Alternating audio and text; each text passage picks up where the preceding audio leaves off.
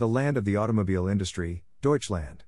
Do we get to see more variations in electric cars or it will just be the same old journey? As per a survey by ZSW, electric cars have been segmented into mini, small cars, compact class, middle class, upper middle class, upper class, vans, utility, SUV, and sports cars.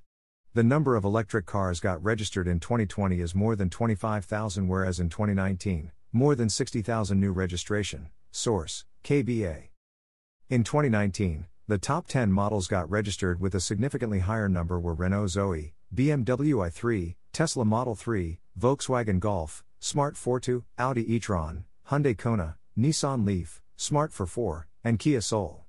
The market share for the battery electric car is far greater than the plug in hybrid cars. The top 10 vehicle models sold after 2018 in electric or hybrid in Germany are 1. Toyota Yaris, 2. Toyota CHR, 3. VW Golf, 4. Toyota RAV4, 5. Renault Zoe, 6. Toyota Auris, 7. BMW i3. 8. Hyundai, Ioniq. 9. BMW 2 Tourer Active Tourer. 10. Toyota Auris Touring Sport. The top 10 electric vehicle manufacturers with a significantly higher number of new registration are 1.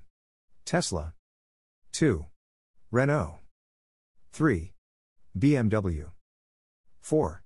VW. 5. Hyundai. 6. Audi. 7. Nissan. 8. Kia. 9. Jaguar. 10. Mercedes. In my opinion, the market provides a clear picture battle between the local brands and the international brands. The competition is tough, but the customer looks keen to try out the new range of electric vehicles provided by a different manufacturer. A European market open not just to Tesla but also Hyundai or Kia shows the versatility among the consumer or the purchaser. The market is quite mixed and accepting towards varieties. Source KBA.